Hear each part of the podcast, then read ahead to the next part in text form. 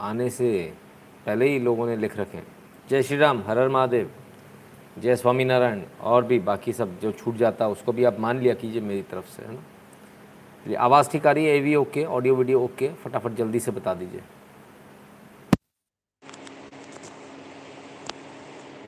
जय श्री राम। चलिए थोड़ा समय लगेगा, है ना। चलिए जब तक आप लोग आते हैं और जब तक आप लोग ये बताते हैं कि ये भी ओके है या नहीं ओके है, ठीक है। नमस्ते अभिषेक प्रताप सिंह जी, क्या बात है, आज एकदम तुरंत जल्दी, बहुत बढ़िया। तो क्या करना है, सबसे पहले वीडियो को शेयर करना है, लाइक करना है और फिर देखना है ना। जल्दी से शेयर कर दीजिए अपने मित्रों के साथ में, खटाखट जल्दी से, ठीक है। जब तक हम डिस्क्लेमर दिखा देते, जब तक आप शेयर करेंगे तब तक उतना टाइम आपको शेयर करने के लिए देते। डिस्क्लेमर देख लीजिए भाई फटाफट जल्दी से।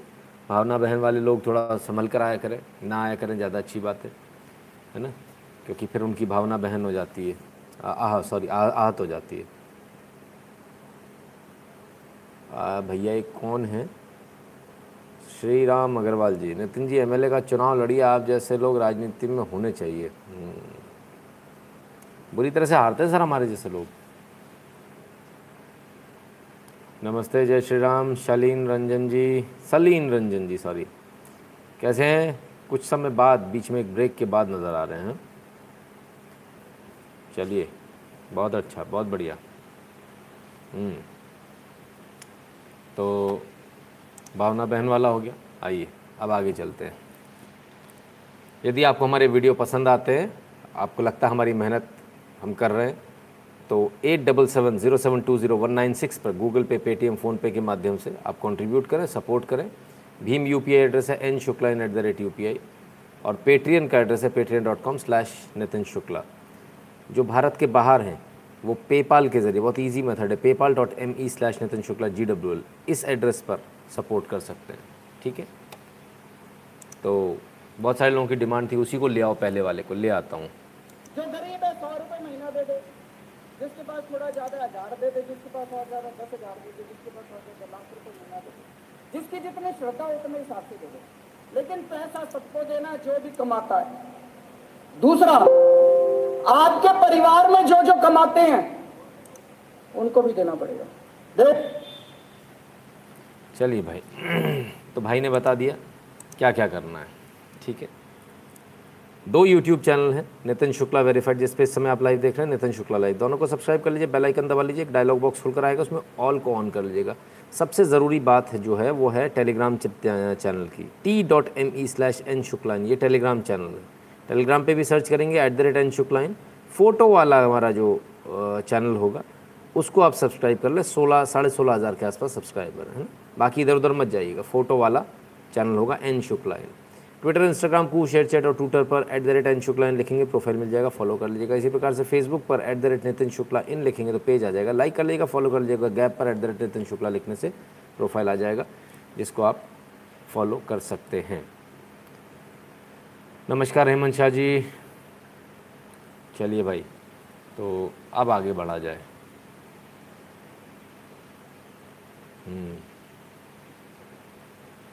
अर्चना पाठक जी, धन्यवाद आपका, बहुत बहुत धन्यवाद।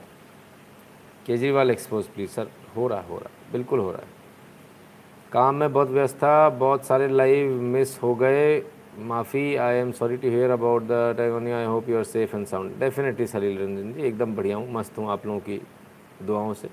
विकास पवार जी, अरे वाह, बहुत बहुत धन्यवाद, पहली बार देख रहा हूँ शायद, अगर मैं गलत नहीं हूँ आपको तो। चलिए, you look tired sir ji, आप लोगों को बड़ी जल्दी पता चल जाता सारी बातें, क्या बात है। अच्छा, होता है, कभी कभी होता है, तो क्या करें, काम तो करना ही है, यहाँ भी करना, वहाँ भी करना है, ज़मीन पे भी करना, सब जगह करना है, तो कभी कभी ऐसा हो जाता है। तो कहाँ से शुरू करें भाई। ओके दादा, आज वैक्सीन लिया, जय श्री राम, अरे वाह, बहुत अच्छा, बहुत बढ़िया काम किया आपने, वैक्सीन लिया, वैक्सीन पर भी हो रहा है। चेहरा सब बोलती है, ओके, हमारा चेहरा बोलती है, काई को बोलती है हमारा चेहरा, हमको समझ में नहीं आती क्यों बोलती है, पर ठीक है, कोई बात नहीं। शंभू पटेल जी, जय श्री राम भैया। मतलब लोग अभी पूछना डिसलाइक करने वाला कौन है, आप भक्त वो कम भक्त, सिंपल सी बात है, इसमें कौन सी पूछने वाली बात है। अभी तो शुरू भी नहीं हुआ, कमाल हो गया। Finally got Covid vaccination slot for first dose, Suryakant Verma ji, अरे वाह बहुत बढ़िया। वैसे आपको एक बात बता दूं, जिन लोगों को नहीं मालूम है उनको बता दूं, भाई सूर्यकांत वर्मा जी और तमाम सारे दर्शक जितने देख रहे हैं, एक बात समझ लें, 21 तारीख के बाद से स्लॉट बुकिंग की जो व्यवस्था है उसकी आवश्यकता नहीं है। आप स्पॉट, पहले स्लॉट था और अब स्पॉट वैक्सीनेशन हो गया, पहले स्लॉट वैक्सीनेशन था, स्लॉट लीजिए जाइए वैक्सीनेशन कराइए, अब स्पॉट वैक्सीनेशन है, जाते ही आपको वैक्सीनेशन हो जाएगा, ठीक है ना। तो इतना मत कीजिए, मतलब इतना परेशान होने की आवश्यकता नहीं कि स्लॉट बुकिंग होनी चाहिए नहीं। योर हेटर आर सो कीन, यस है ना, ठीक है, क्योंकि हमारे यहाँ सभी जगह जो स्लॉट बुकिंग है वो हटा दिया गया है, ऑप्शन है, पर अगर आप जाओगे तो आपको वहाँ पर भी लगा देंगे। और ऐसा ही कमोवेश लगभग सभी बीजेपी रूल्ड स्टेट में यही चल रहा है। तो चलिए भाई, कल इंटरनेशनल योग दिवस था, अंतर्राष्ट्रीय योग दिवस, उस पर बहुत सारी तस्वीरें, बहुत सारा कुछ आया, लेकिन ये तस्वीर सबसे बेहतरीन तस्वीर लगी, हमने कहा यार ये आपको ज़रूर दिखाएं, है ना। देखिए योग के प्रति कितना समर्पण है और कितने तल्लीनता के साथ योग कर रहे हैं, दिव्यांग है उसके बावजूद योग के प्रति इनकी रुचि देखिए, इनका कमिटमेंट देखिए, भाई हैट्स ऑफ, कमाल कर दिया इस बंदे ने, कमाल कर दिया। जो भी हैं उन तक भी ये वीडियो अवश्य पहुँचे, रिकॉर्ड तोड़, कमाल हो गया। योग दिवस से बहुत सारे लोगों को कल परेशानी थी, ओम बोलोगे योग दिवस में, सांस अंदर लोगे बाहर लोगे, ऐसा करोगे वैसा होगा, भाई आपकी इच्छा है, आपको जो बोलना है वो बोलो, लाहौर पे बिल्ला कूदत बोल लो तो भी योग कर लो, कोई बुराई थोड़ी है, वो तो एक्सरसाइज है आपके भले के लिए। कल एक हमारे पड़ोसी अभी कह रहे थे कि हमारे सारे लफड़े ख़त्म हो गए, अब कल उन्होंने बोल दिया, बोले योग तो हमारे यहाँ से निकला है, नेपाल से निकला, ओली साहब बोले, मतलब वो कुछ भी कर सकते हैं, he can do anything, अजीब है। ममता मलिक जी बहुत बहुत धन्यवाद आपका, तो साहब कमाल कमाल के लोग। बहरहाल ये तस्वीर बहुत अच्छी लगी, हमने कहा आपको दिखाएं। योग को लेकर भारत में कितने भी आप डिस्प्यूट कर लीजिए, लेकिन जो असलियत है वो ये है, फॉर्मल योग standards in Saudi Arabia soon as country science MOU with India. ये लो साहब, भारत के साथ योग को लेकर, योग शिक्षा को लेकर एमओयू साइन कर लिया सऊदी अरेबिया ने, लाहौर पे बिल्ला कूदत, लाहौर पे बिल्ला कूदत, ये तो बड़ा भयंकर वाला हो गया भैया। बहुत सारे लोग तो ये बता रहे थे कि भाई तो गैर इस्लामिक है, बहुत सारे लोग बता रहे थे गैर इस्लामिक है, तो जो सबसे असली वाले, खालिस वाले, जो अपने आप बोलते हैं हम खालिस हैं, we are the only ones जिसको जन्नत मिलेगी, हम ही असली मुसलमान हैं, वो कहते हैं कि साहब हमको योग पढ़ाओ। शेख कह रहे हैं सऊदी अरेबिया के कि हमको योग पढ़ाओ, और भारत के साथ, किसी और देश के साथ नहीं, भारत के साथ एमओयू साइन कर लिया। कमाल हो गया भाई, अब क्या करें। Formal yoga standards in Saudi Arabia as soon as country science MOU with India. ओ क्या बात भाई, बड़ी दिक्कत वाला काम है। नवंबर 2017 से योग को सऊदी अरेबिया में अलाउ किया गया, इससे पहले अलाउड नहीं था। माइंड इट, इससे पहले अलाउड नहीं था, सऊदी अरेबिया में आप योग नहीं कर सकते थे, अगर आप योग करते तो आपको जेल में डाल दिया जाता। लेकिन मोदी सरकार आने के बाद नवंबर 2017 से इसको अलाउ किया गया है।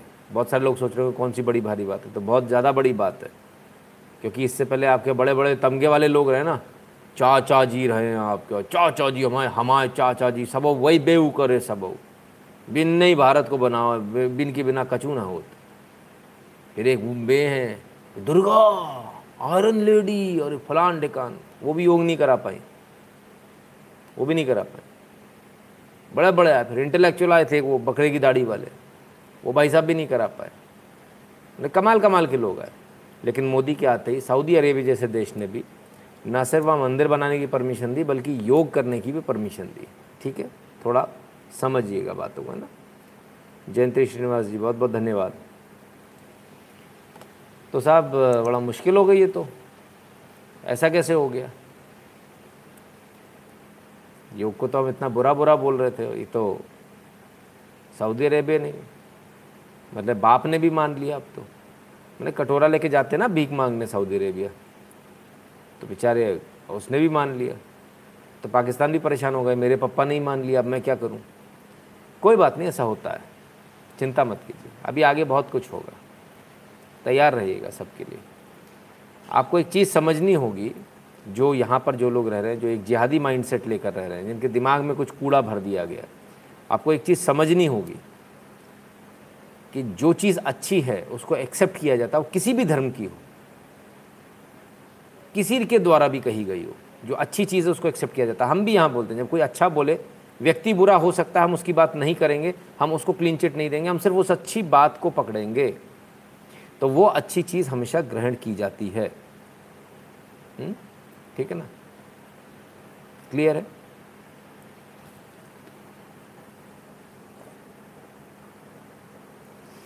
चलिए,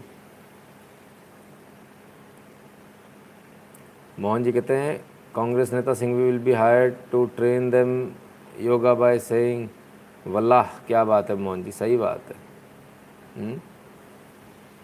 चलिए, तो अब कल की एक और घटना थी, ये कल का योग दिवस हो गया, कल की एक और घटना थी जिसको हमने हाईलाइट किया था, और वो था कल का वैक्सीनेशन।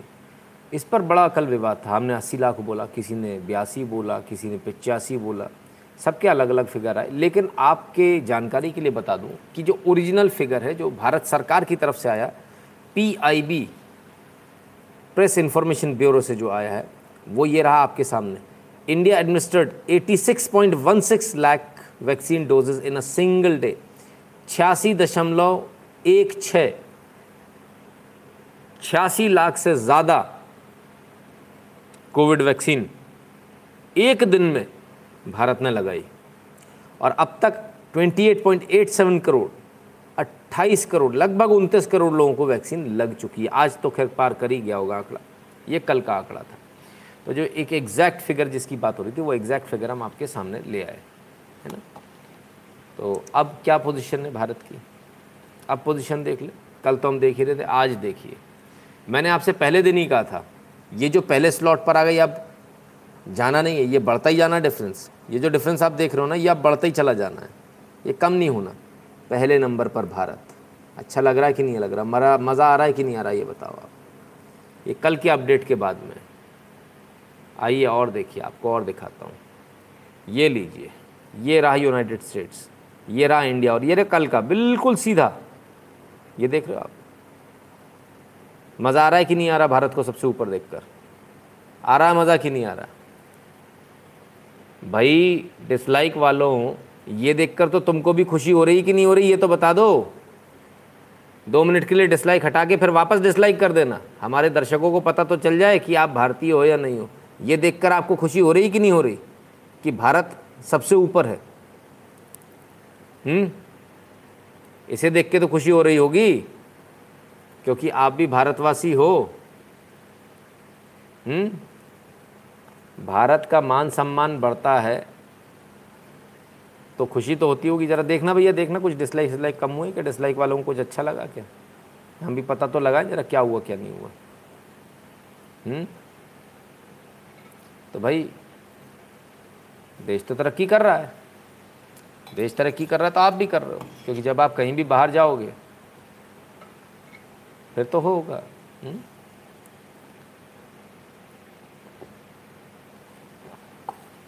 बढ़ गए, अच्छा, मतलब ये रजिस्टर्ड पाकिस्तानी है, चलो भाई कोई बात नहीं। तुषार जी कहते 86 lakh figure heavily skewed towards BJP rule state, delta variant entering through non BJP states. जी तुषार जी, यही हो रहा है ना। मेरे बोलते ही 2 डिसलाइक, अच्छा मतलब ये कम वक्त भी भूल जाते डिसलाइक। अबे तुम लोग नालायकों, नौकरी भी ढंग से नहीं कर सकते, यहाँ डिसलाइक करने आते हो ना, अपनी नौकरी भी भूल जाते हो करना, डिसलाइक नहीं करते हो, पहले डिसलाइक किया करो। ठीक है, भूल कैसे जाते हो तुम लोग? तुम लोग तो इसी पर्पज़ से आते हो ना, तो भूला मत करो यार, शिद्दत के साथ अपना काम किया करो, रिलीजियसली अपना काम किया करो। अबे लाइक वालों, तुमको शर्म आ रही कि नहीं आ रही है? खाली उनके लिए थोड़ी बोल रहा हूँ, थोड़ा तुम्हारे लिए भी बोल रहा हूँ। Raghav Solanki ji, very good work Nitin ji, धन्यवाद राघव सोलंकी जी, ठीक है ना। तो चलिए,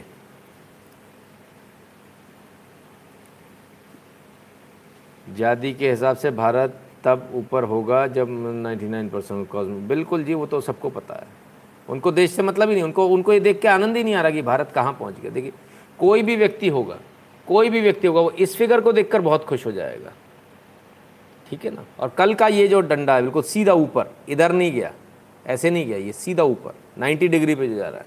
इसे देख के तो सबको खुशी होगी, लेकिन इनको नहीं होती। अब क्या करें, ज़्यादा माइंडसेट वाले जो लोग हैं उनको नहीं होती खुशी, नहीं होगी, कोई बात नहीं, उसमें हम क्या कर सकते हैं। चलो खैर भाई, तो किसी ने बोला स्लॉट मिल गया, कुछ लोग कह रहे स्लॉट नहीं मिल रहा है, कुछ लोग कहते हैं कि भाई कोविन ऐप बना दी।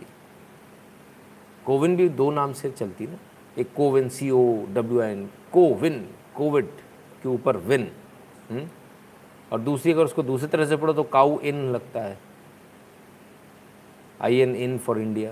बहुत सारे लोगों को तो कोविन से इसलिए प्रॉब्लम, बोले कहीं तो वो काउ इन भी दिखता है, उसमें काउ शब्द आता है, इसलिए बड़ी दिक्कत है। ये बेचारे वही हैं जो स्कूल सिर्फ इसलिए नहीं जाते हैं क्योंकि तो वहाँ पर ऐसे आएगा cow is a 4-footed animal, है ना, 2 horns, 2 eyes, 2 ears, a big tail लिखना पड़ेगा काऊ के बारे में, क्योंकि इनसे बोलेंगे काऊ तो ये बोलेंगे cow is a delicious animal, तो इनके साथ प्रॉब्लम ये 0 मिलेगा, तो जाते ही नहीं है, बोले जाना ही नहीं है, मदरसे में ही पढ़ेंगे हम, ठीक है, वो भी एक ठीक है, क्या करें। सर मैंने please share link on Telegram, कौन सा वाला सर, किस चीज़ का लिंक शेयर करना भैया?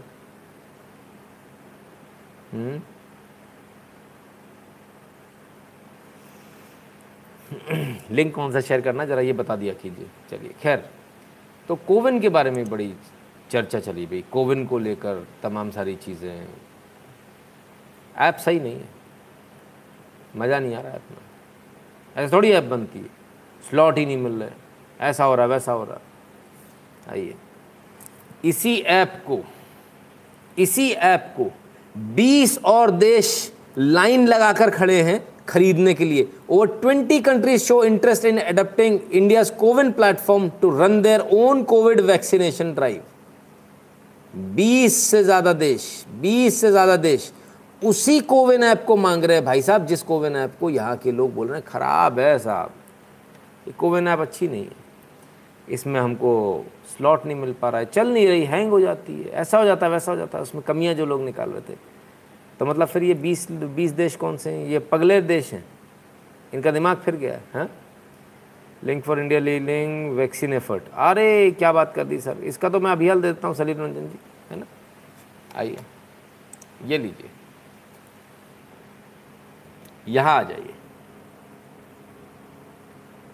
ourworldindata.org, ठीक है, /COVID vaccinations, ये रहा अवर वर्ल्ड इन डेटा, ठीक है, ये हम यहाँ से उठाते हैं, our world in data vaccination का सबसे बेस्ट पोर्टल है पूरे वर्ल्ड का, our world in data. All right, screenshot ले लीजिए, .org स्पष्ट दिख रहा होगा, ठीक है। शुक्ला जी खुद ही आने के साथ डिसलाइक खुद करते हैं, हैं ऐसा क्या?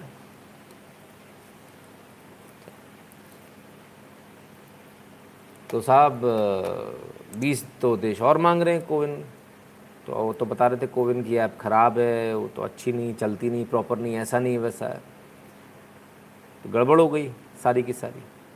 अब कैसे करें,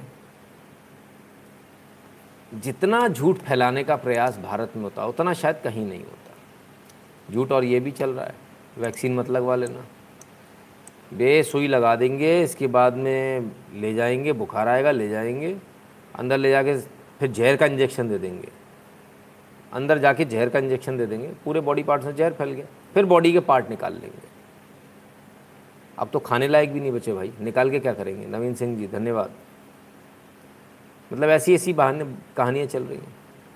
शहरों में बता जा कुछ है ही नहीं, शहर में अगर ऐसी बात करेंगे मालूम है पिटेंगे, तो शहर में कहते हैं नहीं कुछ है ही नहीं, कुछ नहीं होने वाला, वैक्सीन वैक्सीन सब बकवास बात है। यदि आपको भी ऐसा लगता है, इस वीडियो को हम दोबारा चला रहे हैं और हम उम्मीद करेंगे ये परिवार को देखने के बाद शायद कुछ अकल आ जाए।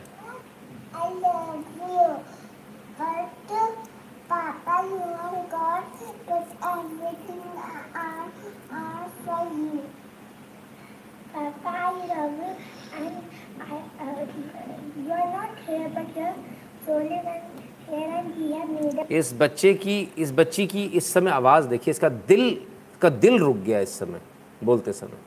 सोचिए कितने कष्ट में कितनी परेशानी में होगी। यहाँ आपका बच्चा भी हो सकता है, ये बच्चा भी हमारा ही बच्चा है, पर यहाँ आपका बच्चा हो सकता है। इसलिए गलती मत करना दोस्त, गलती मत करना, क्योंकि मौका मिलेगा नहीं, फिर सर वो ऊपर बैठ कर देख कर रो पाओगे और कुछ नहीं कर पाओगे।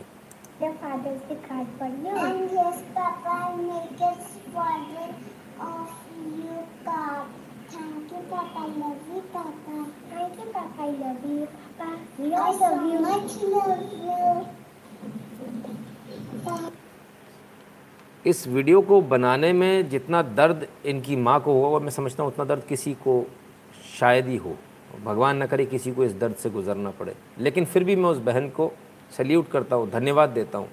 आपके इस वीडियो को हम बार बार चलाएंगे, हर बार चलाएंगे, न जाने कितने लाखों लोगों की, करोड़ों लोगों की जान आपका ये एक वीडियो बचा लेगा। जितनी बार मैं इस वीडियो को देखता हूँ कलेजा फट जाता है, और जितनी बार इसीलिए बार बार आपको दिखाते हैं, जो नासमझ लोग हैं उनको समझ में आ जाए। और ये जो बाकी लोग जो ये कहानियाँ कर रहे हैं ना, कुछ नहीं होता यार, आप मर्डरर्स हो, ह्यूमैनिटी के, इंसानियत के मर्डरर हो, कातिल हो आप लोग। ऐसा मत करो, सड़क पे चलते फिरते कातिल हैं ये लोग। अगर ऐसा कोई व्यक्ति आपको मिले तो उसके मुंह पर बोलेगा यू आर अ मर्डरर, तुम कातिल हो, चाहे कितना ही अच्छा आपका दोस्त क्यों ना हो। क्योंकि ऐसे ही लोगों ने ऐसे ना जाने कितने बच्चों से उनका पिता छीन लिया होगा, और ऐसे ही बच्चे आज कार्ड बना रहे होंगे पापा के लिए। मत दिखाओ ये वीडियो, दिल टूट जाता सर, इसीलिए तो दिखा रहा हूँ, दिल पे आपके असर हो इसीलिए तो दिखा रहा हूँ। यही मेरा काम है सर, झकझोरना मेरा काम है, उठाना आपको मेरा काम है नींद से। डॉक्टर आरके जोशी के नाउडेज नो ऐसे on cow in schools the effect of secularism. ओह ऐसा भी होने लगा, अच्छा चलिए साहब। पहले गा से गणेश गायब हो गया, गा से गधा आ गया। देखिए हमारी एजुकेशन ने तरक्की कितनी दिखी है। देवू परथियाल जी लाइक कर दिया, कंट्रीब्यूट हो गया, अच्छा जी बहुत बढ़िया, धन्यवाद भैया, दोनों काम आपके निपट गए। हमारी एजुकेशन कहाँ से कहाँ तक आ गई। हम गा से गणेश से चले थे, गा से गधे पर आ गए, और अब जब उससे गधे बनकर निकल रहे हैं, उस पढ़ाई को पढ़कर जब गधे बाहर निकल रहे हैं तो कहते गधे निकल रहे हैं। तो भाई पहले गणेश निकाले तो थे, आप नहीं तो गधे किए, तो हम क्या करें। जो हमारी एज वाले होंगे, हमसे थोड़े से ज़्यादा होंगे, उन्हें याद होगा गा से गणेश, अभी गा से गधा पढ़ाया जाता है, तो गधा पढ़ता है, गधा पढ़ाता है, और गधा बाहर निकलता है, गणेश तो बचे ही नहीं।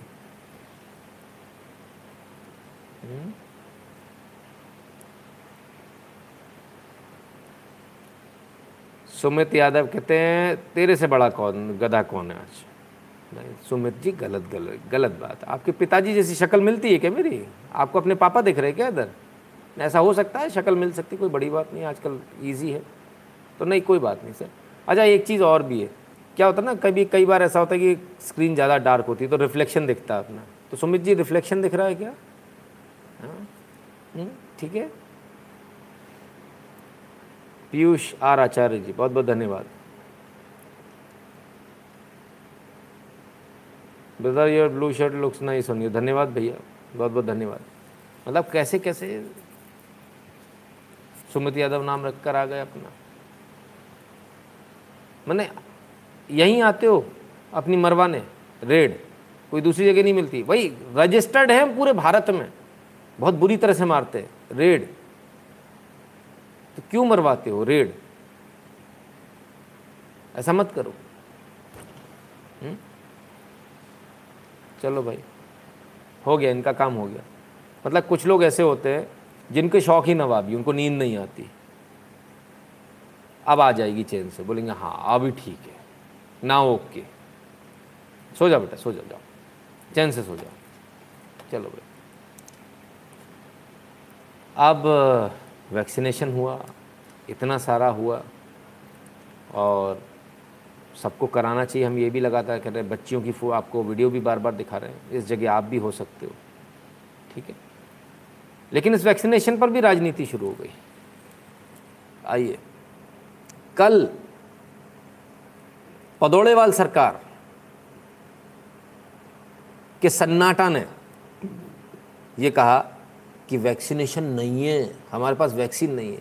हरदीप सिंह पुरी जी कहते हैं, on a day India vaccinated more than 84 lakh people, Delhi administered only 76,000 out of more than 11 lakh doses available. Why?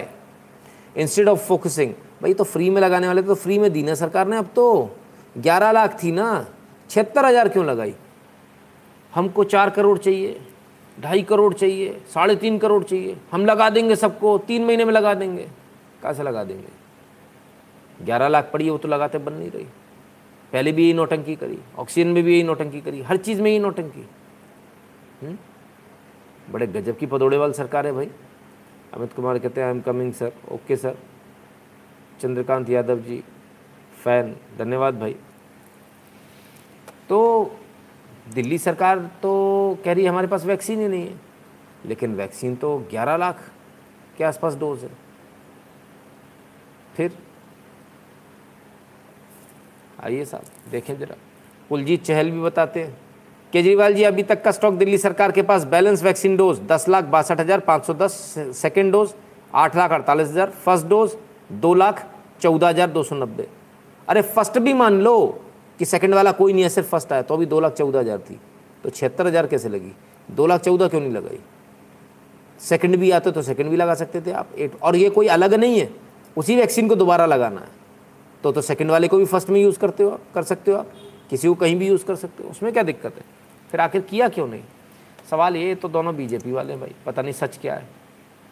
सच देख लेते हैं तो सच दिल्ली सरकार का जो बुलेटिन है उसको देख लीजिए आप, किसी और का नहीं है ना, ये दिल्ली सरकार का बुलेटिन है। क्या कहते हैं? Stock position of Covid vaccines, stock position, ठीक है, 45+ वाली कितनी स्टॉक पोजीशन है? 8,27,000। 18 से 44 वाली कोविड वैक्सीन कितनी स्टॉक पोजीशन है? 2,68,000। 8,27,000 और 2,68,000 जरा जोड़ देना, मुझे बता देना भाई टोटल कितना हो गया, मेरी मैथ्स थोड़ी कम है।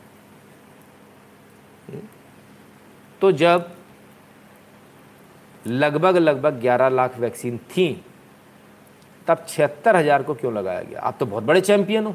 सन्नाटा एकदम साफ सफा चट, इतने बड़े चैंपियन, हमको वैक्सीन नहीं मिल रही है, हमको फलाना हो रहा है, हमको ठिकाना हो रहा है, हमारे पास में नहीं आ रही है, नहीं तो हम इतनों को लगा दें, हम उतनों को। अरे कुछ नहीं कर सकते पदोड़ों, तुम सिर्फ बैठकर वीडियो बना सकते हो, कुछ नहीं कर सकते तुम। जब 11 लाख वैक्सीन हैं तब नहीं लगा पाए, 76,000 सिर्फ। और दुनिया भर की राम कहानी, दुनिया भर की राम कहानी। हम एक मिनट के लिए मान लेते हैं पूरी 76,000 आपने फर्स्ट डोज लगाई, तो भी आपके पास 2,68,000 थी, तो भी 2,68,000 थी, तो 2,68,000 क्यों नहीं लगाई? 76 क्यों लगाई? अगर ये मान लेते हैं पूरे सेकेंड डोज वाले आए थे तो भी 8,27,000 थे, तो 76,000 क्यों लगाए? तब पूरे क्यों नहीं लगाए? कमाल की बात है। देवाशीष दुआ कहते हैं हर हर महादेव, हर हर महादेव भैया। वैक्सीन को भी रोकना है, बाकी राज्यों में नहीं चली जाए, बाकी जगह ना लग जाए, तो अपने यहाँ ला के मंगवा कर डंप कर दो, लगाएंगे नहीं। जैसे वो राशन सड़ा दिया ना पूरा, केंद्र सरकार का भेजा हुआ अरबों रुपए का राशन, हमें या तो हमें 2 नंबर करने दो, या तो हमें राशन मार्केट में बेचने दो। हम कहेंगे घर घर डिलीवरी के नाम पर हम रोहिंग्या को दे आएंगे जाकर, जो रोहिंग्या आए बाहर से, घर घर डिलीवरी के नाम पर। नहीं दोगे तो हम सड़ा देंगे, लेकिन जनता को नहीं खाने देंगे। जनता के पेट में पहुंच जाए ऐसा कैसे हो जाएगा? बहुत बढ़िया।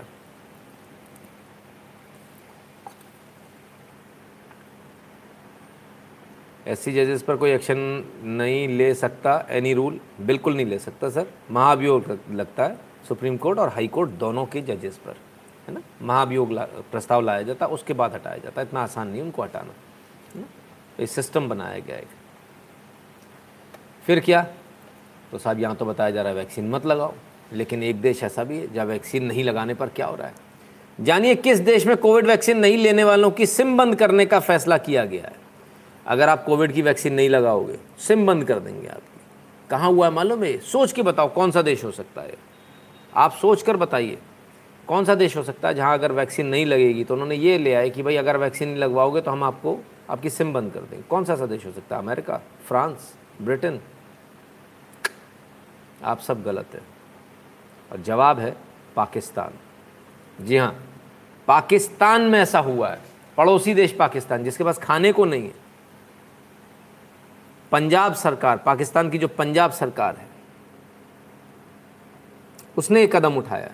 बोले भाई जिसने नहीं किया उसकी सिम बंद कर देंगे। सोचिए भारत में अगर ऐसा कर देते तो क्या होता, तब क्या होता। अब तक तो लोग नाच रहे होते साहब, बड़ी बुरी तरह से नाच रहे होते, जमकर नाच रहे होते। तो खैर, एक तरफ यह है कि कोविड की वैक्सीन लगाई जा रही है, अच्छे से अच्छा इलाज सरकार देने का प्रयास कर रही है। दूसरी तरफ राज्य सरकारों का जो नाकामी है वो ज़रा यहाँ देखिए। Maharashtra, a patient was bitten by rat near his eye when he was in unconscious state in ICU ward of Mumbai municipal corporation Rajawadi hospital. Patient condition is not good, this shouldn't have happened, we will take all necessary action. Mumbai mayor Kishori Pednekar. वाह साहब वाह, गजब। हम तो सोचे थे आज तक इंजेक्शन ही लगता है, हमें नहीं पता था कि चूहे कुतर के भी मार देंगे पेशेंट को, वो भी आईसीयू में। आईसीयू में चूहे घुस गए और पेशेंट की आंख कुतर ली पूरी। आंख नोच नोच के खा रहे थे। बताइए आप, ये महाराष्ट्र में मुंबई में हो रहा है, म्युनिसिपल कॉरपोरेशन के हॉस्पिटल में हो रहा है। और ये कहते हैं मैनेजमेंट बेस्ट सीएम। भगवान माले कैसे बेस्ट सीएम का, भाई हमें तो समझ में नहीं आया। खैर, कल ही हमने आपको एक और खबर दिखाई थी। कौन सी खबर? धर्मांतरण वाली, जो धर्मांतरण हो रहा लगातार। उस धर्मांतरण की खबर पर आज एक्शन ही एक्शन नज़र आ रहा है। और एक्शन कैसा नज़र आ रहा है? Chief minister Yogi Adityanath has directed investigating agencies to go in to depth of religion conversion cases. Those who are involved in these cases should be detained under NSA, National Security Act, and their property should be seized. Chief Minister Office. बाप रे बाप। योगी आदित्यनाथ का कहना है investigation कीजिए, इसमें जो लोग पाए जाते हैं उनको NSA, रासुका, राष्ट्रीय सुरक्षा कानून में पहले तो अंदर डालो, इसके बाद इनकी पूरी संपत्ति जब्त कर लो। इतना ज़बरदस्त कदम उठाने वाले ये रहे योगी आदित्यनाथ। यूपी एक्शन में योगी सरकार, अब जबरन धर्म बदलवाने वालों पर लगेगा NSA, जब्त होगी प्रॉपर्टी। आदेश दे दिया भैया। बैठ के नहीं सो रहे हैं, आदेश दे दिया, पहले ही दे दिया, ठीक है ना। और अब जो धर्मांतरण करा रहे हैं उनके लिए योगी जी काल बनकर आएंगे। ये शक्ल बड़ा परेशान करेगी उनको।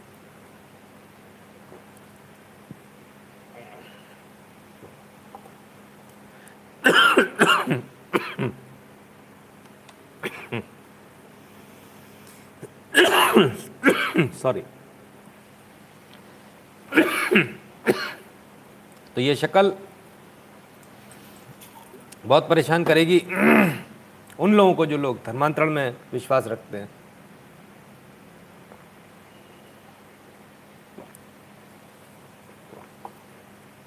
वैसे तो ये अपने आप में क्राइम है ही, पाप भी होना चाहिए। लोगों को आखिर क्यों नहीं लगता कि ये पाप है? ये बड़े कमाल की बात है। ऐसी गंदी हरकत लोग जब करते हैं, धर्मांतरण जैसी हरकतें हैं, पैसे देकर जो धर्मांतरण करवाते हैं, कमाल हो गया। खांसी आने पर किसी ने बड़ा अच्छा कमेंट किया, मास्क पहनवा दो सबको, भैया पहन लो भैया, कोई भरोसा नहीं शायद यहाँ से भी आ जाए। ठीक है चलिए आगे चलते हैं। Yes I am perfectly okay, एकदम ठीक हूँ।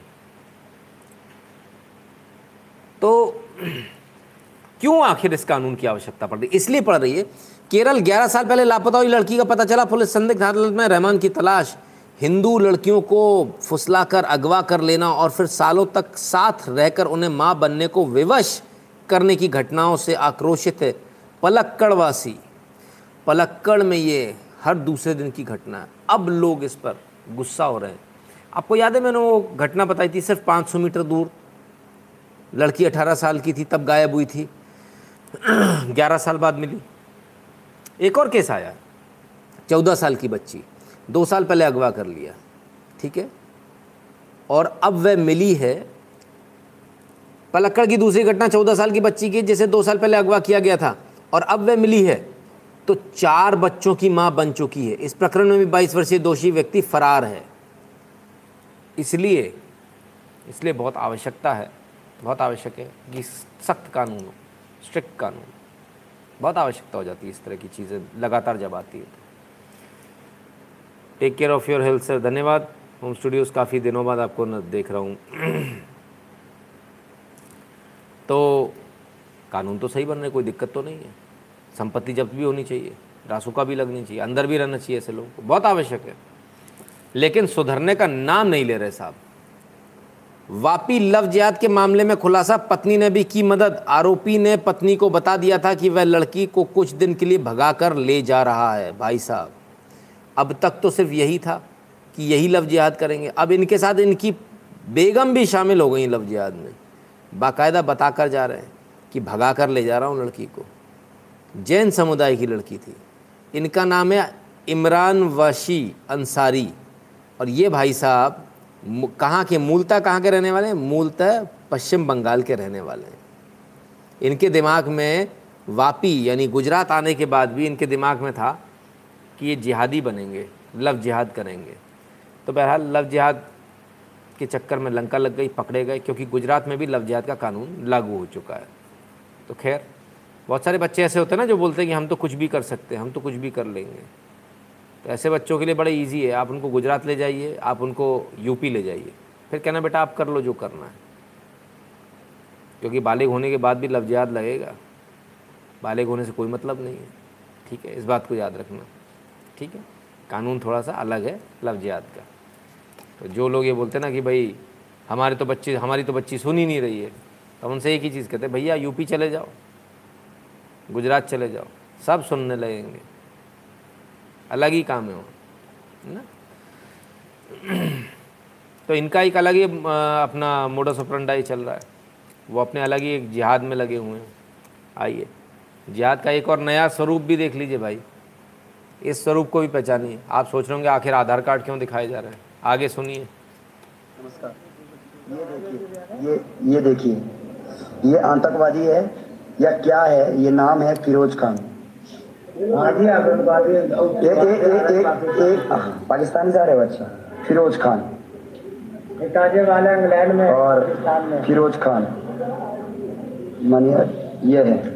ये व्यक्ति जो है, इस व्यक्ति की दाढ़ी आप देख रहे हैं, इसकी मूंछ कटाई भी है, सर पे टिकट देख रहा है, और साथ में ये कितना बड़ा ढोंग कर रहा है, साथ में भगवा पहन रहा है, और आप इसके जो सकल सूरत देख रहे हैं, नीला जो चादर इसने लपेटा है, ये भी आप देख रहे होंगे किस तरीके का सिंबल है। क्या नाम, पूरा नाम बता, फिरोज खान। ऐसे लोगों से बिल्कुल सावधान रहे हैं। दिन में ये घर के अंदर आ रहा था, ये देखिए, ये गेट के अंदर वहाँ तक पहुँच रहा है, किस तरीके का काम कर रहा है कोई पता नहीं। यदि घर में कोई हो नहीं तो किस तरीके का काम कर सकते हैं, ये भी आप देख सकते हैं। तो फिरोज खान जी तिलक हिलक लगा के, भगवा कपड़े पहन के, बढ़िया तरह से साधु संत बन के निकल लिए लोगों के घरों में, पूछा कार्ड वार्ड देखा तो कहते पाकिस्तान से आया हूँ, पकड़ लिए गए, पुलिस को दे दिए गए।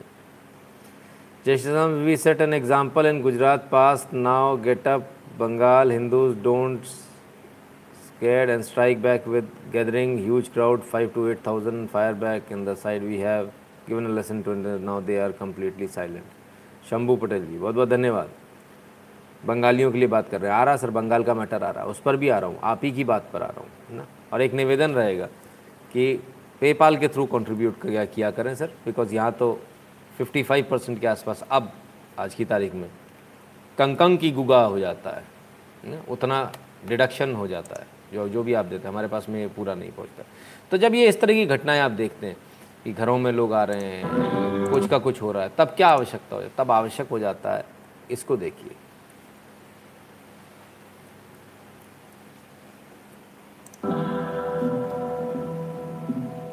वंदे मातरम सभी को, भारत माता की जय। लव जिहाद, ये शब्द पहले कभी सुना किसी ने? जितने पहले कभी सुना है वो हाथ उठाएगा। कहाँ पे सुना है? अच्छा, ये आपको किसने बताया था? मम्मी ने। मम्मी से आप जाके पूछना मम्मी ने कहाँ से बदला। बहुत अच्छी जानकारी है और मुझे आप पे गर्व है कि आपको जानकारी है। लव जिहाद का भयानक आतंकवाद आज भारत के अंदर केवल कोचिंग सेंटरों के अंदर देखा गया है, साइबर कैफे में देखा गया है, स्कूल कॉलेज में देखा गया है। लव जिहाद का पहला स्टेप जो होता है, स्कूल में जाकर, कॉलेजेस में जाकर बच्चियों को लव जिहाद क्या होता है ये बताया जा रहा है, और अब इसकी आवश्यकता आ गई है।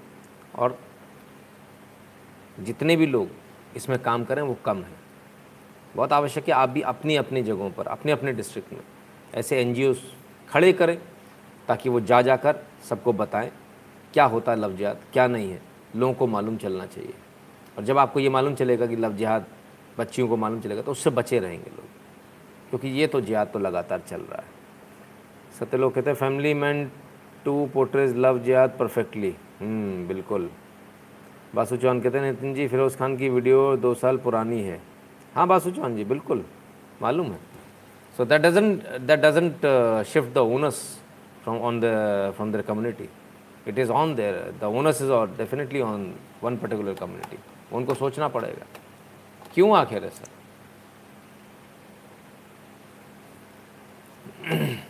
तो ये एक विचारणीय प्रश्न है जो हमारे सामने है। चलिए साहब, ये सारी चीज़ें चल रही हैं, हमारे सामने हो रही हैं, लेकिन आंखें हम लोगों की नहीं खुल रही हैं। बहुत सारे लोग बार बार पेट्रोल पंप बना रहे थे, पेट्रोल की बात बता दो, छोड़ दो इस सब में। बेटी को कोई भगा के ले जा रहा, भगा ले जान दो। नितिन जी आप तो ये बताओ पेट्रोल सस्ता कब होगा? बेटी को भगा ले जान दो, कोई दिक्कत नहीं है, सस्ता चाहिए पेट्रोल। क्यों नहीं सस्ता हो रहा, आइए उसकी चर्चा कर लें। तो तेल का खेल, ये रहा तेल का खेल आपके सामने। UPA legacy leaves Modi government bonded to oil PSUs. क्या हुआ जरा इसको समझिए। To pay 20,000 crore this fiscal to OMCs for regulated era mechanism. अब क्या मैकेनिज्म है भाई, जरा इसको देख लीजिए। आपने जो बॉन्ड खरीदे थे उनका बर्डन है आपके ऊपर, जो ऑयल बॉन्ड खरीदे थे 8.13% पे, 7.75%, 8.20%, 8.1%, 8.20, 8.20, 6.35, 7.95, 8.40, 6.90, 8%, 8.40%। ये परसेंटेज आपको चुकाना है। आपको मालूम है आपकी एफडी पर आज ब्याज क्या मिल रहा है? कोई एफडी का ब्याज बताएगा मुझे? ज़रा यहाँ देखिए आपको चुकाना क्या है। एफडी का ब्याज चुन लीजिए और ये ब्याज आपको चुकाना है 26 तक। अभी तो आप सिर्फ 21 में ही हो। आपको एफडी पे ब्याज क्या मिल रहा है? 6%। दे कितना रहे हो? 8%। जियो राजा, ये 8 वाले कौन से भैया? 4.6%। एब्सोल्युटली करेक्ट, बिल्कुल। अभी मैंने थोड़े दिन पहले पता किया था। ये 8 वाले कौन से हैं? कौन सी जगह एफडी करते हो भाई? हमको भी कराओ, हमको भी करनी है, ठीक है ना। तो खैर ये रहा आपके सामने। आप 2021 में 8.13% के हिसाब से जो पुराना आपने ऑयल लिया था ना, सस्ता वाला, उसका ब्याज का भुगतान कर रहे हो 5,000 करोड़ रुपए। 16 अक्टूबर को देने आपको, 28 नवंबर को 5,000 करोड़ देने। पूरा टोटल लगा लीजिए, 1,30,923 करोड़ देने, ठीक है। अभी आ जाइए, ये फिगर अभी अपडेट होगी, ठीक है ना। ये तो अखबार में छपी हुई फिगर है, मैं आपको ओरिजिनल फिगर दूंगा।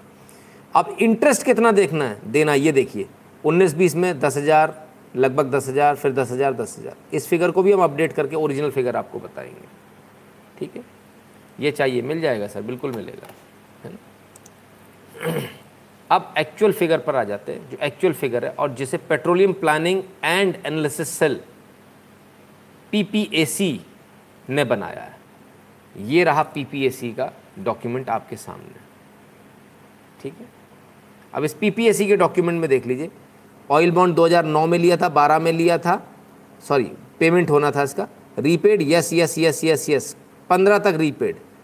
अब आ जाइए 21 नो, 5,000 5,000 5,000 5,000 5,000, टोटल कितना 1,42,202 करोड़, 1,42,202 करोड़ की आपके ऊपर उधारी रखी हुई है और उस पर आपका ब्याज चल रहा है 8.5% का। इसको चुकाएं या नहीं चुकाएं, या इसको ऐसे ही चलते रहने दें? इसको चुकाएं या नहीं चुकाएं? कौन चुकाएगा इसको? चुकाना तो हमको ही आपको पड़ेगा, कोई और तो चुकाएगा नहीं, क्योंकि सब्सिडी भी हम और आपने ली थी पिछली सरकार में, दबा कर हमें सस्ता पेट्रोल मिल रहा था, हम बड़े खुश थे साहब। ये रहा, ये रहे परसेंटेज, ये रहे 15 से लेके अब डेट ऑफ मैच्योरिटी, ठीक है। और ये आपके सामने पूरा हिसाब किताब, ठीक है, ये आपके सामने पूरा हिसाब किताब है। तो आपको सोचना है, इंटरेस्ट हमने जो इंटरेस्ट दिखाया था, हमने कहा था ये इंटरेस्ट की बात करेंगे, interest paid on oil bonds कितना, कब कब, सारा हमारे पास में। और 2000 यहाँ आ जाइए, ये कौन सा है 9 10 11 12 13 14, ठीक है ना। इसके बाद ये भगवा शुरू हो जाता है, ये ब्लू वाला 9 10 11 वाला, तो 9 को पकड़ लूँ, 10 को पकड़ लूँ, ये 9 10 आइए, ये आया 9 10। 10,000 करोड़ का सिर्फ ब्याज भरा आपने, 10,000 करोड़ का ब्याज, सोचिए 10,958 करोड़ का ब्याज, लगभग 11,000 करोड़ का, 11,000 करोड़ का ब्याज, फिर 10,000 करोड़ का ब्याज, फिर 10,000 करोड़ का ब्याज। अब आ जाइए 14-15 में आ गए, अब आप फिर 10,000 करोड़ का, 15-16 में 9,990 करोड़ हो गया, 9,990 2021 तक 9,990। ये तो ब्याज भर रहे हैं अपन भाई साहब, कितना ब्याज भर दिया जरा देखें। कब से चले हम, 9-10 से चल लें, काउंट कर लीजिए, 1 2 3 4 5 6 7 8 9 10 11 12, एवरेज लगा लेते हैं इसका 10,000 करोड़, 1,20,000 करोड़ रुपए तो ब्याज भर चुके हो भाई साहब। सस्ता पेट्रोल चाहिए तो फिर आपके बेटा भी आपका यही भरेगा, आपका पोता भी यही ब्याज भर रहा होगा, ये कभी ख़त्म नहीं होने वाला ब्याज है। इसलिए पेट्रोल सस्ता नहीं हो रहा, समझ में आ रहा है क्यों पेट्रोल सस्ता नहीं हो रहा? जो लोग बार बार पूछ रहे हैं पेट्रोल सस्ता क्यों नहीं हो रहा, इसलिए नहीं हो रहा है क्योंकि अभी तक आप ब्याज भर रहे हो, है ना। आइए इसको भी देख लीजिए जरा, क्या स्टेटमेंट है, किसको कौन से राज्य ने कितना टैक्स लिया, कितना टैक्स कमा रहा है। नंबर 1 पे महाराष्ट्र है, ये हम पहले भी दिखा चुके हैं, महाराष्ट्र मुंबई थाने 26 रुपये 86 पैसे टैक्स कमाते हैं, इसे कम नहीं कर रहे हैं, क्यों कम करना चाहिए इनको, लेकिन नहीं कर रहे हैं। नीचे आ जाइए, सबसे नीचे आपको 13 रुपये 46 पैसे कमाने वाला कौन सा राज्य है, गुजरात, ये सबसे नीचे। तो साहब ये 26 रुपये क्यों कमा रहे हो, उसको 13 कर लो, लोगों को राहत मिल जाएगी, वो भी नहीं करना है।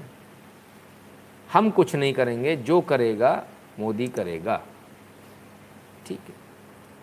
लोकमंत्र शर्मा, नमस्कार Nitin ji, friends let's say no to freebie subsidies hollow economies from with in and let's pay tax honestly, thank you. अच्छा जी, देवू पटेल जी के Hindus would understand that there is no free ride, later cost more, बिल्कुल।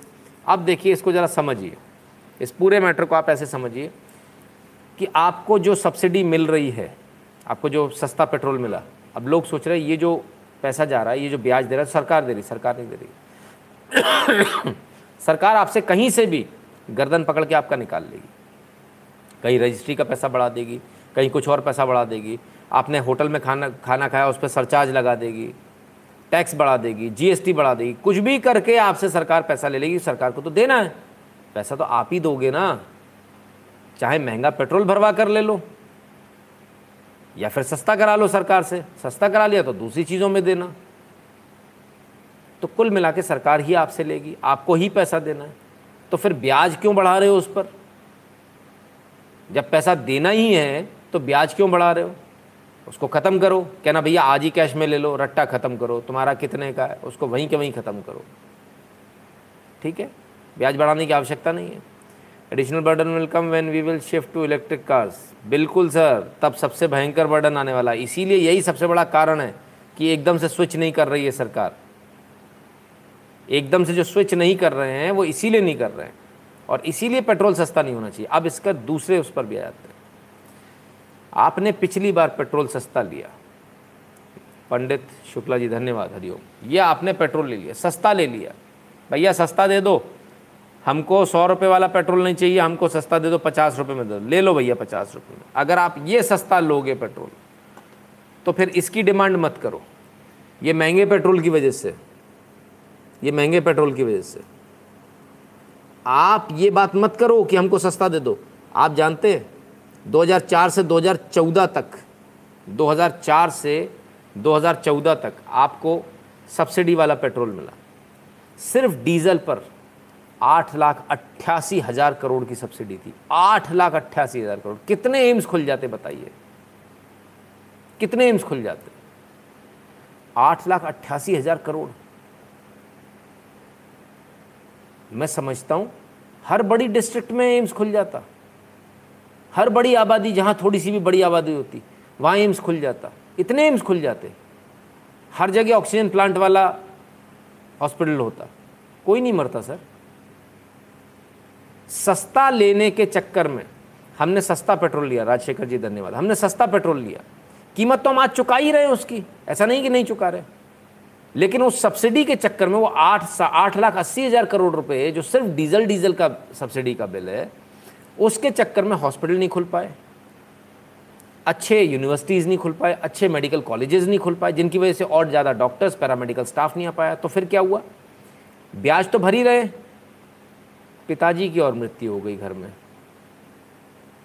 भाई और चला गया घर में से। भाई ये फ़ायदा नहीं होना, इससे सिर्फ जान जानी है आपकी। आप अच्छा इंफ्रास्ट्रक्चर मांगिए, एजुकेशन के लिए अच्छी यूनिवर्सिटीज़ मांगिए, कॉलेजेस मांगिए। सरकार को बोलिए कोई दिक्कत नहीं है, आप मत कीजिए सस्ता, अच्छी यूनिवर्सिटी दीजिए, अच्छे मेडिकल कॉलेजेस दीजिए, सीटें बढ़ाइए जी। ये क्यों कम कम सीटें हैं? जब और ज़्यादा मेडिकल कॉलेजेस खोलो, और ज़्यादा हॉस्पिटल्स खोलो, सड़कें अच्छी करो, सैनिकों को बुलेट प्रूफ जैकेट दो, बुलेट प्रूफ हेलमेट दो, जो दे रही है सरकार, कर रही है ना। सुविधाएँ अच्छी करो, सर्विसेज अच्छी करो, 24 घंटे बिजली पानी हो, ये मांगिए ना आप। पेट्रोल सस्ता करके कुछ नहीं होने वाला, सस्ता तो हो जाएगा, कर देगी सरकार, उसको फिर ब्याज समेत चुकाना पड़ेगा, ये ज़्यादा नुकसानदायक है। हमको इसको सोचना पड़ेगा, समझना पड़ेगा, इतनी बुद्धि तो मेरे ख्याल से हम सब में। अब लोग बोलेंगे भाई स्टेट का क्या है, इसका क्या है, तो भाई स्टेट और इसका भी देख लीजिए किसने कितना पैसा कमाया। ये टोटल अर्निंग है 20,56,000 करोड़ की, 14,58,000 करोड़ कमाया सेंटर ने। स्टेट ने कितना कमाया? स्टेट ने कमाया 19 लाख करोड़, ठीक है। और इन्हीं से सारी जो चीज़ें हैं, सभी इन्हीं से चल रहा है, जो पैसा जो आ रहा है इसी से चल रहा है। अभी जी कहते हैं government is introducing flex fuel engine. तो सर ये हमको समझना पड़ेगा, हमको देखना पड़ेगा इस तरफ कि आखिर ये तेल का खेल है क्या। दूसरी बात फिर एक बार कहूँगा, एक होता डायरेक्ट टैक्स, एक होता इनडायरेक्ट टैक्स। वो जो लोग टैक्स नहीं भरते हैं, वो जो लोग टैक्स नहीं भरते हैं, उनके सबके पास गाड़ियाँ हैं, वो अच्छी अच्छी बड़ी बड़ी मोटरसाइकिल लेकर आते हैं ना लव जिहाद करने के लिए, टैक्स नहीं भरते। लेकिन वो पेट्रोल तो और महंगा होना चाहिए सर, कोई दूसरा तरीका है ही नहीं जनता से टैक्स भरवाने का सिवाय डायरेक्ट टैक्स से। गाड़ी सबके पास है, पेट्रोल सबने भरवाना है, इनसे टैक्स लीजिए, और यही एकमात्र सही तरीका है, कोई दूसरा तरीका है नहीं। इसलिए टैक्स जो है डायरेक्ट टैक्स है, पेट्रोल की कीमत कम नहीं होनी चाहिए। ऐसा नहीं कि ये सरकार इसलिए हम करें, कोई भी सरकार होती हम यही कहते हैं पेट्रोल की कीमत कम मत करो। हाँ, इससे भाड़ा बढ़ता है, बिल्कुल बढ़ता है। कितना बढ़ता है? मामूली बढ़ता है। लोग बोलते हैं चीज़ें बहुत महंगी हो, बहुत महंगी नहीं होती, सिर्फ थोड़ी उतनी ही महंगी होती है। व्यापारी इतना बेवकूफ़ नहीं है कि अंट-शंट भाड़ा दे देगा। डेफिनेटली थोड़ा सा फ़र्क आएगा, लेकिन उससे बेहतर सुविधाएँ आपको मिलेंगी, और ज़्यादा बेहतर आप काम कर पाओगे। आपके पास हॉस्पिटल्स ज़्यादा होंगे, यूनिवर्सिटीज़ ज़्यादा होंगी, आपके पास में मेडिकल कॉलेजेस ज़्यादा होंगे, आपके पास में सड़कें ज़्यादा अच्छी होंगी, सुविधाएं होंगी, आपके पास बिजली ज़्यादा 24 घंटे आ रही होगी, पानी आपके पास अच्छा आ रहा होगा, सब कुछ आपके पास आएगा तब जब सरकार के पास पैसा होगा। अभी तो सरकार के पास पैसा, अगर जीएसटी का कलेक्शन नहीं वो आता भी क्या होता, बोले भैया वो 1,20,000 करोड़ का तो ब्याज ही भरना है। क्या बेवकूफ़ी है। मैं तो बल्कि ये कहता हूँ सरकार से, भैया 10 रुपये और बढ़ा लो, इस ये जो उधार चढ़ा हुआ है 2026 तक जा रहा है इसको ख़त्म करो, हमें नहीं चाहिए 26-26 तक, इसको अभी ख़त्म करो, आप इसको 21 के 21 में निपटाओ, हमें 26 तक नहीं जाना है, बिल्कुल नहीं जाना है, ये रट्टा नहीं चाहिए हमको ब्याज का और उधारी का, हमें बिल्कुल नहीं चाहिए। अगर पर्सनल उधार लेते हैं तो अपने को रात को नींद आती है, नहीं आती है फिर, इसलिए इसको कैसे भी करके पटाया जाए किसी भी तरह से। अपन यही करते हैं ना, व्यक्तिगत उधार लेते हैं, तो ये भी तो देश का व्यक्तिगत उधार ही है। गुरु जी अगर पेट्रोल 100 का है तो 40 में खरीद, 30 स्टेट को गवर्नमेंट, 30 सेंटर को, और सेंटर 40% वापस स्टेट को देता है, यानी स्टेट ने कमाया 42 और सेंटर ने 18। बिल्कुल नरेश जांगीर जी, बिल्कुल यही हो रहा है। जो टैक्स है वो 42% वापस जाता है, 42% स्टेट को वापस जाता है कलेक्शन में से, तो स्टेट के तो बल्ले बल्ले है ना इस पूरे मैटर में। कुल मिला के सीधी बात ये आती है, इतने सारे कैलकुलेशन लगाने के बजाय, कि हमको ये उधारी वाली ज़िंदगी नहीं चाहिए, हमको ये ब्याज नहीं देना है, सब्सिडी पर ब्याज, ऐसी बेवकूफ़ी हमको नहीं चाहिए भाई। इसको ख़त्म किया जाए, जितनी जल्दी हो सके ब्याज से मुक्ति पाई जाए, और किसी भी प्रकार से ये इन प्रकारेण ये जो उधारी है इसको अर्ली डेट में भर दिया जाए, फटाफट भर के इसको ख़त्म किया जाए। 26-26 तक हमें नहीं जाना बाबा। और अब किसी भी प्रकार से निवेदन है मेरा सरकार से, आप कोई मेहरबानी करके ऑयल बॉन्ड वगैरह ना खरीदें, रहम करें इस देश पर, पिछली सरकारों ने बहुत कर लिया, आप कम से कम ऐसा ना करें। हमें बिल्कुल उधारी नहीं चाहिए, हमें महंगा पेट्रोल बस पसंद है, पर हम नगद में खरीदेंगे और नगद में पैसा देंगे। ये उधारी का चक्कर नहीं चाहिए कि फिर उस पर ब्याज दे रहे हैं, ये नहीं चाहिए हमारे। आइए, अगर आपको लगता है सिर्फ मैं ही ऐसा कह रहा हूँ तो मंत्री से सुन लीजिए। यूपीए सरकार की गलत नीतियों का खामियाजा आज सरकार, केंद्र सरकार और जनता भुगत रही है। उनकी सरकार द्वारा जारी 1,31,000 करोड़ के ऑयल बॉन्ड्स के बोझ का भुगतान सरकार को इस वर्ष अक्टूबर से मार्च 2026 तक करना होगा। तो मेरा निवेदन है, या 2026 तक मत कीजिए, इसको 21 में ही निपटा लीजिए भाई, कैसे भी निपटाइए, किसी भी प्रकार से निपटाइए, है ना, बहुत आवश्यक है, क्योंकि जितनी जल्दी उधार निपटे उतना अच्छा रहेगा। रूपम कुमार मेहता जी कहते हैं, नमस्ते sir, we should support to government, they are covering शांतिदूत in tax instead of correcting from service class. यही हो रहा है सर, यही हो रहा है, पर अभी कुछ लोगों को समझ में नहीं आ रहा। कुछ लोग अभी भी कहते हैं सही सस्ता कर दो, इस पर से टैक्स वो हटा दो, ये हटा दो। अब इस चक्कर मत पड़िए, बिल्कुल सही तरीके से हो रहा है। मैं कहता हूँ कि कम करना है तो इनकम टैक्स कम करो, ये कम मत करो पेट्रोल, क्योंकि जो लोग कोई भी टैक्स नहीं भर रहे हैं वो लोग पेट्रोल भरवा रहे हैं, और टैक्स से ही देश चलता है, ये हमको बहुत क्लियर हमारे दिमाग में फिगर होनी चाहिए ना?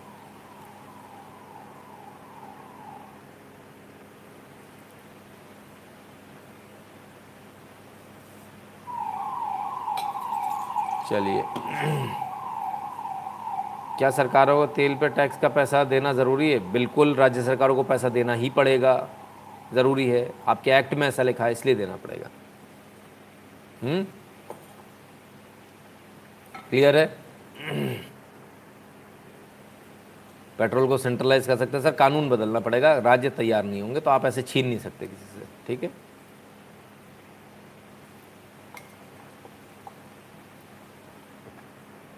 यूके प्राइस आ गई भाई, वीरेंद्र पटेल जी ने दे दिया, आ जाओ कैलकुलेट कर लो।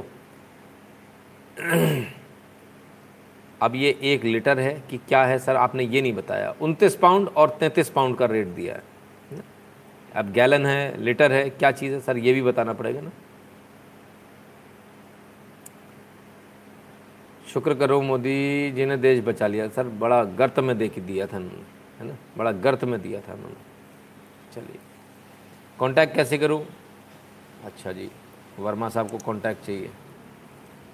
वर्मा जी ये लीजिए, 8770720196, Google Pay, Paytm, PhonePe, इस पे सपोर्ट कर सकते हैं आप, कंट्रीब्यूट कर सकते हैं, और इसी पे आप फ़ोन भी लगा सकते हैं।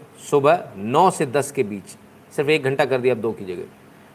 यदि आपको हमारे वीडियो पसंद आते हैं तो 8770720196 Google Pay, Paytm, PhonePe के माध्यम से सपोर्ट करें, कंट्रीब्यूट करें। भीम यूपीआई एड्रेस है nshuklain@upi। पेटीएम पर भी आप सपोर्ट कर सकते हैं, patreon.com/नितिन शुक्ला पर। और यदि आप भारत के बाहर हो तो पेपाल एक ईजी मेथड है, paypal.me/नितिन शुक्ला GWL पर आप सपोर्ट कर सकते हैं। तो ये है तेल का खेल।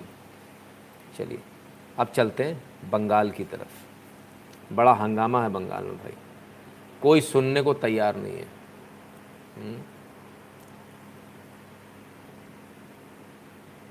कोई सुनने को तैयार नहीं है बंगाल का। लेकिन एक मिनट, यहाँ बहुत सारे रेट आने शुरू हो गए।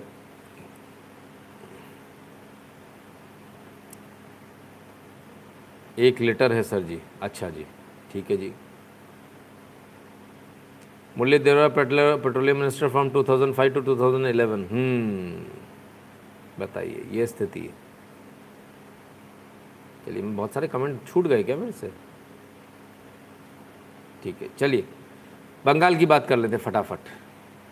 ये क्या हो गया भाई, कमेंट क्यों रिट्रैक्ट हो गया? पुष्पेंद्र कुलश्रेष्ठ जी का, अच्छा। कैलिफोर्निया पेट्रोल 4.5 पर गैलन, ओके। आइए बंगाल की बात करें। सुप्रीम कोर्ट जज justice Aniruddha Bose rescues from hearing plea in the Narada scam case. ठीक है, सुप्रीम कोर्ट के जस्टिस अनिरुद्ध बोस, जो कि बंगाल से आते, रेस्क्यू कर लिया अपने आप को। इस पर बड़ा हंगामा हुआ आज, बड़ा हंगामा हुआ इस पर। पेट्रोल की प्राइस अभी भी आ रही, किसी ने पेट्रोल की प्राइस बताई है।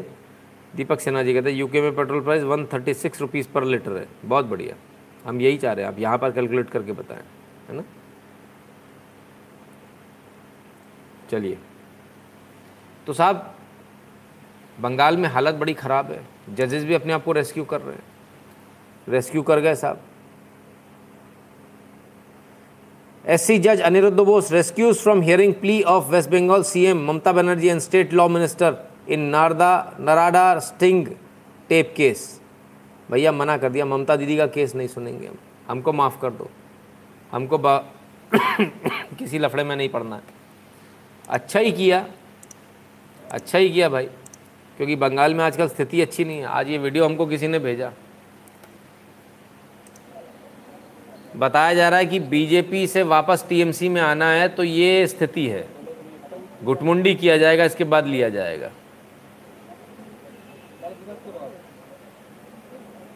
ये बताया जा रहा है, बंगाल का वीडियो है, और बताया जा रहा है कि बीजेपी वालों की ये स्थिति हो गई है कि घेर कर इनको गंजा किया जा रहा है। माफ़ी मांग रहे, सब कुछ है, लेकिन पहले घेर कर गंजा करेंगे, इसके बाद आप टीएमसी में आओगे। बड़ी गजब भाई गुंडागर्दी है, बड़ी गजब। ह्यूमन राइट्स नाम की तो कोई चीज़ बची ही नहीं। तो भाई एक तरह से अच्छा ही हुआ, बेहतर ही हुआ कि कम से कम जो है रेस्क्यू कर लिया अपने आप को जज साहब ने, क्योंकि यहाँ तो कुछ भी संभव है, कुछ भी हो जाता है। रिक्यूज, सॉरी मैंने गलत पढ़ा, रिक्यूज, सॉरी रिक्यूज़ किया अपने आप को, अपने आप को उससे सुनवाई से पीछे लिया अपने आप को कि हम इस केस की सुनवाई नहीं करेंगे, है ना। उस केस को उन्होंने वापस लिया, तो बेहतर ही हुआ, वरना स्थिति आप बंगाल की देख ही रहे हैं, क्या स्थिति है बंगाल की। लेकिन लोगों को तो चाहिए कि सरकार कुछ करे।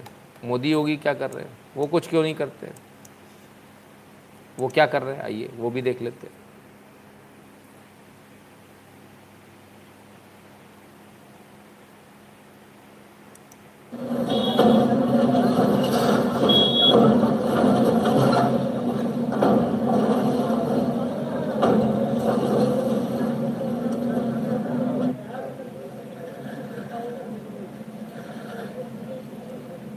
साहब बिल्डिंगें गिर रही हैं, ये योगी सरकार में हो रहा है। यही जनता को चाहिए भी, कुछ करते क्यों नहीं। समाजवादी पार्टी लीडर पूर्व जिला पंचायत जोगिंदर सिंह यादव एटा में, इनकी बिल्डिंग जो गलत अवैध बिल्डिंग थी उसको तोड़ दिया गया। यही चाहिए, सब मोदी कर दे भाई, सब योगी कर दे, कर भी ले ऐसा, तब क्या होता है? अगर ऐसा करते भी हैं तब ये स्थिति बनती है आपके सामने। Kerala high court stays order of Lakshadweep administration to close down dairy farms and remove meat from school children's diet. लीजिए साहब, लक्षद्वीप में प्रफुल्ल पटेल जी ने जो नए ऑर्डर निकाले थे उनको केरल, क्योंकि लक्षद्वीप जो है उसको केरल हाईकोर्ट गवर्न करता है, इसको याद रखिएगा, तो केरल हाईकोर्ट ने स्टे कर दिया, बोले नहीं भाई साहब ये आपका ऑर्डर हम स्टे करते हैं। लीजिए अब आप कैसे काम करेंगे? आप कुछ भी करने जाएंगे, कुछ भी करने जाएंगे तो कोर्ट स्टे कर देगा।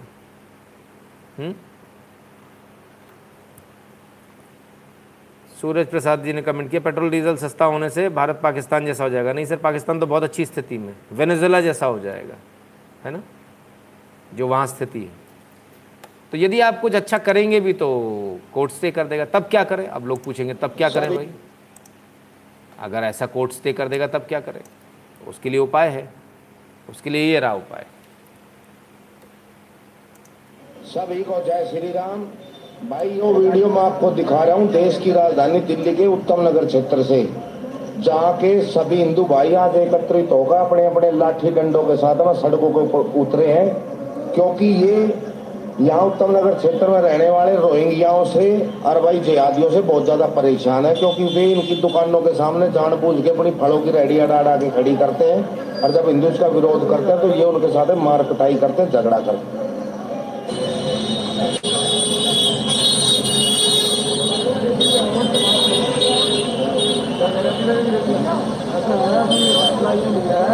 के आगे से हटाने को बोलता है तो ये मारते मिल के सारे के सारे, फिलहाल हिंदू सारे व्यापारी भाई सारे इकट्ठे हुए हैं।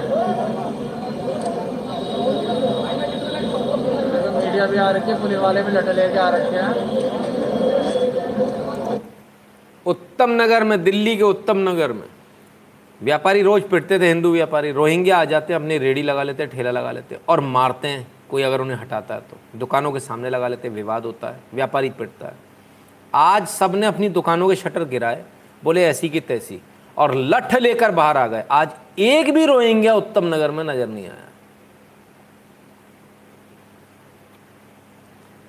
आपको अपनी ताकत को पहचानना होगा, वरना वहां से स्टे लग जाएगा।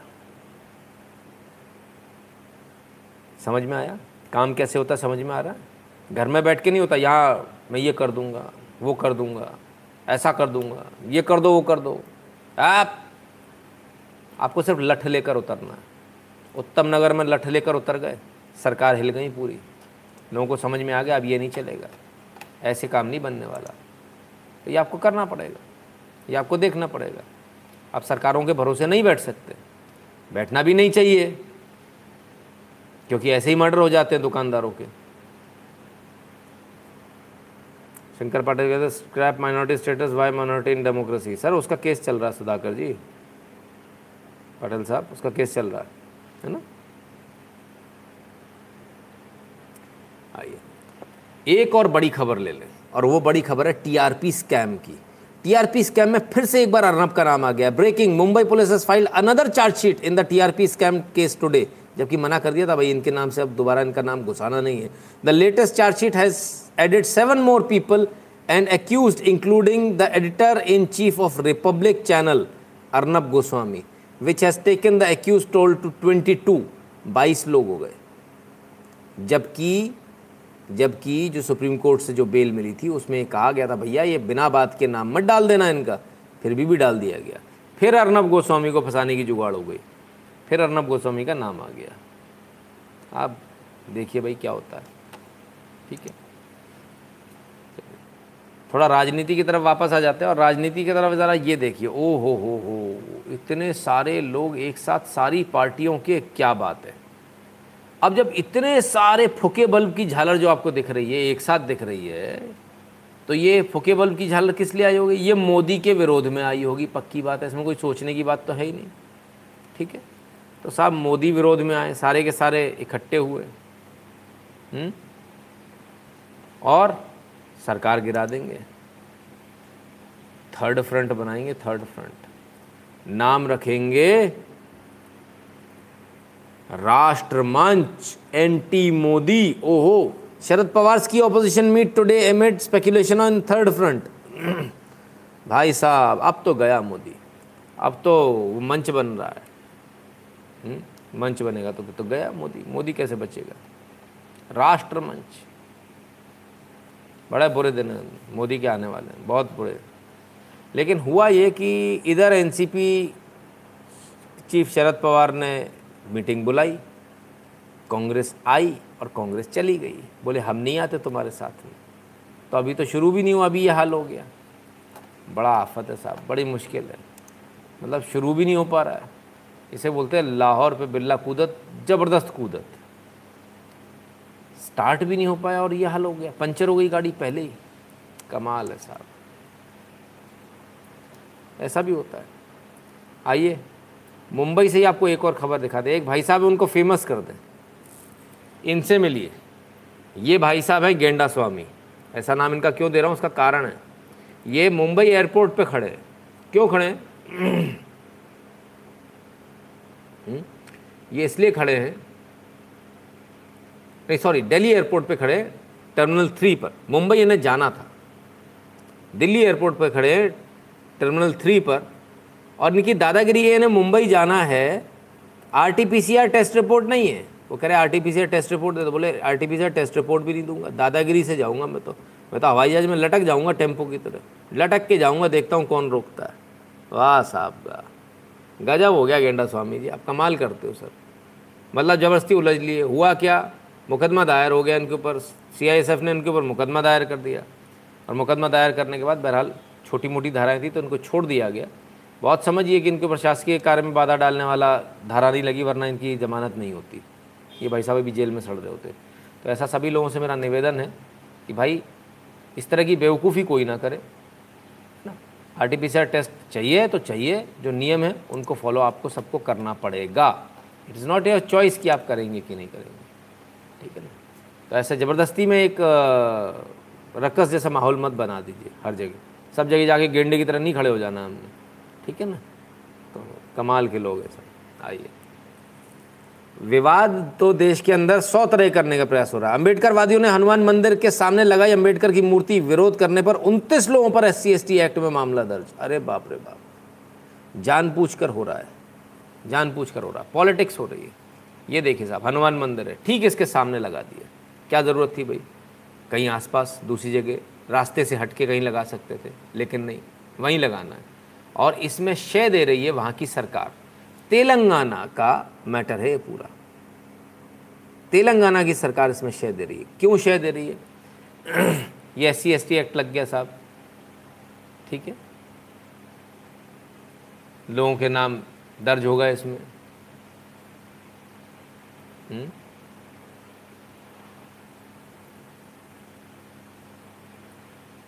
तो क्यों ऐसा हो रहा है? ये इसलिए हो रहा है कि आप में फूट कैसे डाली जाए। आप फूट डालने के लिए झगड़ा करवा दिया, झगड़े में आप झगड़ गए। अरे भैया, कहीं भी इधर उधर कर लेते थोड़ा बहुत, इससे तो बचना ही पड़ेगा, है ना। नहीं तो अदरवाइज़ तो इनका काम तो यही है कि आपको झगड़वा के इनको वोट लेना है। Sudhakar Patel, this is not anti Modi, this is anti Hindu संगठन। बिल्कुल डेफिनेटली सर, उसका मतलब ही यही है। तो ये विवाद पैदा करने का प्रयास, और भी बहुत सारे ऐसे प्रयास होंगे, लगातार होंगे। आपको और हमको उसमें सचेत रहना, बहुत समझदारी के साथ काम लेना। ये नहीं कि उसमें दौड़ गए, है ना। इसलिए बहुत सोच समझ के काम करना है।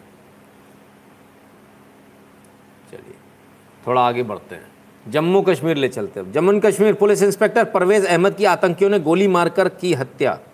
एक मिनट, बढ़िया अच्छा वाला दिखने वाला आदमी है भाई, इतना हैंडसम आदमी है। क्या नाम है? परवेज़ अहमद। किसने मारी गोली? आतंकियों ने। तो आतंकी तो उसी धर्म वाले हैं ना, परवेज़ अहमद को भी नहीं छोड़ा। अब इन्होंने क्या बिगाड़ा भाई, इन्होंने क्या बिगाड़ दिया? ये तो परवेज़ अहमद है, इनको क्यों मार दिया? इनको भी नहीं छोड़ा, यही हम बता रहे हैं। आतंकी किसी को नहीं छोड़ेगा, किसी को नहीं छोड़ेगा आतंकवाद। जो लोग ये सोच रहे हैं कि भाई हम फलाने हम ढिकाने, उनको भी मारेगा। सीरिया में, यमन में, तमाम जगह हो रहा है, सब देख रहे हैं। तो कोई फ़ायदा नहीं है। जम्मू एंड कश्मीर में हो गया ये, भाई ये तो इन्हीं के धर्म वाले थे, फिर क्यों मार दिया आतंकवादियों ने, नहीं मारना चाहिए था। वो कहाँ गया उम्मा, वो कहाँ चला गया उम्मा, क्यों मार दिया? कमाल है साहब, कुछ भी कर लीजिए, आप इस चीज़ को समझ लीजिए, आतंकवाद का अंत बुरा ही होना है और ये किसी का सगा नहीं है। इसलिए आतंकवादियों की खबर जिसको भी मिले, कश्मीर में हो चाहे कहीं भी हो, तुरंत पुलिस को दे और इनका खात्मा करवाए, वरना ये आपके और आपके परिवार के जान के दुश्मन हैं, इसको समझ लीजिए। आइए ज़रा इस वीडियो को देखिए और आनंद लीजिए ज़रा इस वीडियो का।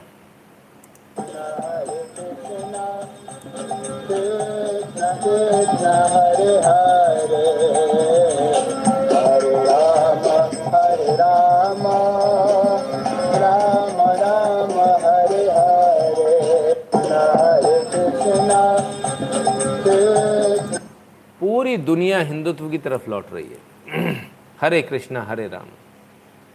बस अगर किसी को समझ में नहीं आ रही ये बात, तो वो इस देश के हिंदुओं को समझ में नहीं आ रही जो घर में बैठे रहते, भगवान कर ही क्या लेगा, भगवान से होना ही क्या, अरे क्या हो गया उसने, देखो उसके साथ इतना बुरा हो गया, भगवान ने उसके साथ ऐसा कर दिया, वो तो इतना पूजा करता था।